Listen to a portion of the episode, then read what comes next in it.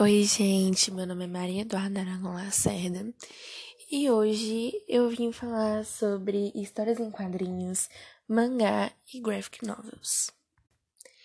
Então, vamos começar com histórias em quadrinhos. Todo mundo já viu, ou já leu, ou já ouviu falar sobre algumas das histórias, né? Como Turma da Mônica e etc. Só que agora a gente vai saber o que é mesmo a história em quadrinho. É uma história escrita em quadros pequenos, com unidades gráficas, com textos e imagens dispostos lado a lado.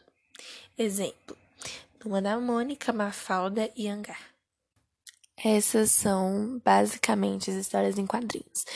Agora nós vamos falar sobre graphic novels. Então, a graphic novels foi inventada por Will Eisner, que era um escritor e é até hoje de histórias em quadrinhos. E ele queria fazer uma história em quadrinho sobre a sua vida. E seria meio que uma autobiografia em quadrinhos, certo? Aí, né, ele fez, né, tudo bonitinho.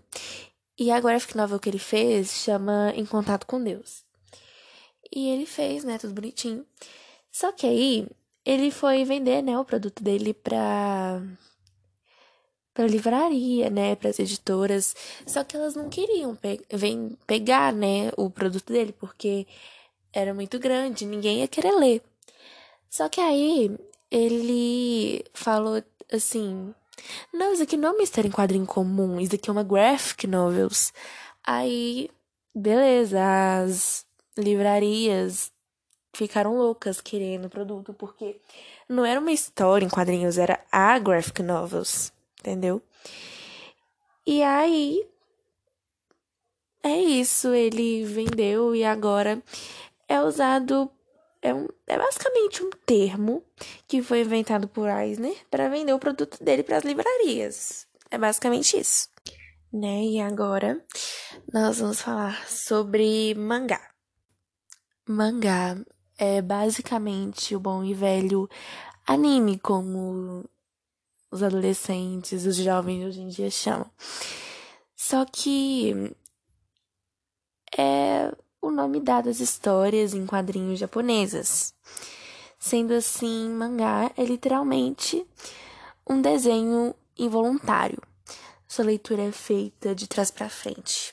Os exemplos são Dra Dragon Ball, Naruto, On e Pierce. E é basicamente isso, bom e velho anime. E assim a gente termina o nosso podcast sobre esses três gêneros de basicamente histórias em quadrinhos.